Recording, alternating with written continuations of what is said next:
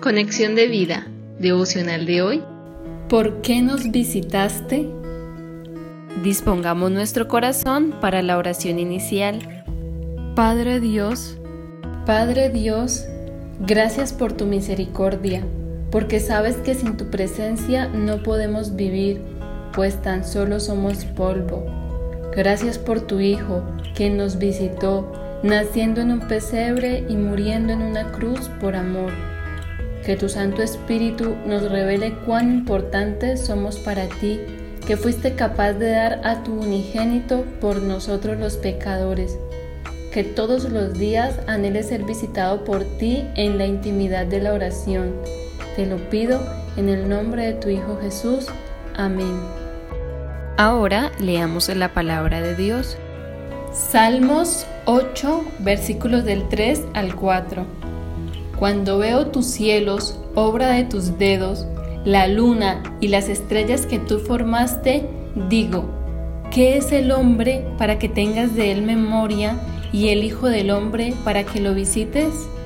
La reflexión de hoy nos dice: mientras meditaba y oraba para redactar este devocional, veía el firmamento que mi Dios creó y una hermosa luna de color amarillo aparecía en el horizonte.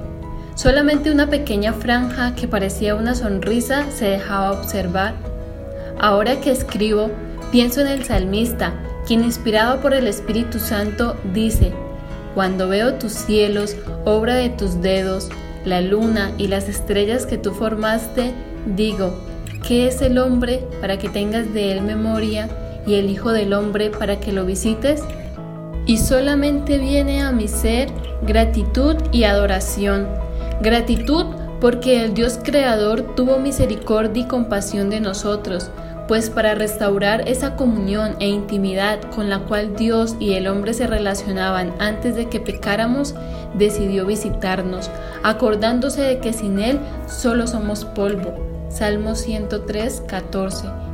Y adoración, porque el Hijo de Dios se despojó de sí mismo, tomando la semejanza de hombre, naciendo de manera milagrosa por el poder del Espíritu Santo a través de una joven virgen, para demostrarnos cuán grande es su amor, pues aun siendo nosotros pecadores, vino a este mundo para cumplir una misión de salvación que lo llevaría desde el pesebre a la cruz, para que todo aquel que en él depositara su fe pudiera tener perdón de pecados, salvación y vida eterna. Hebreos nueve veintiocho. Que hoy, al mirar el horizonte, los cielos y las estrellas mil, podamos comprender por la revelación de su Santo Espíritu que Dios precisamente nos visitó y se acordó de nosotros para que pudiéramos disfrutar y compartir de su amor.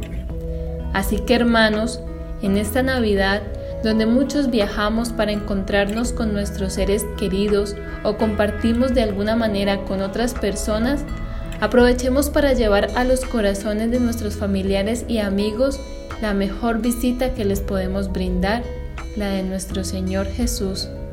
Descarga nuestras aplicaciones móviles y síguenos en nuestras redes sociales.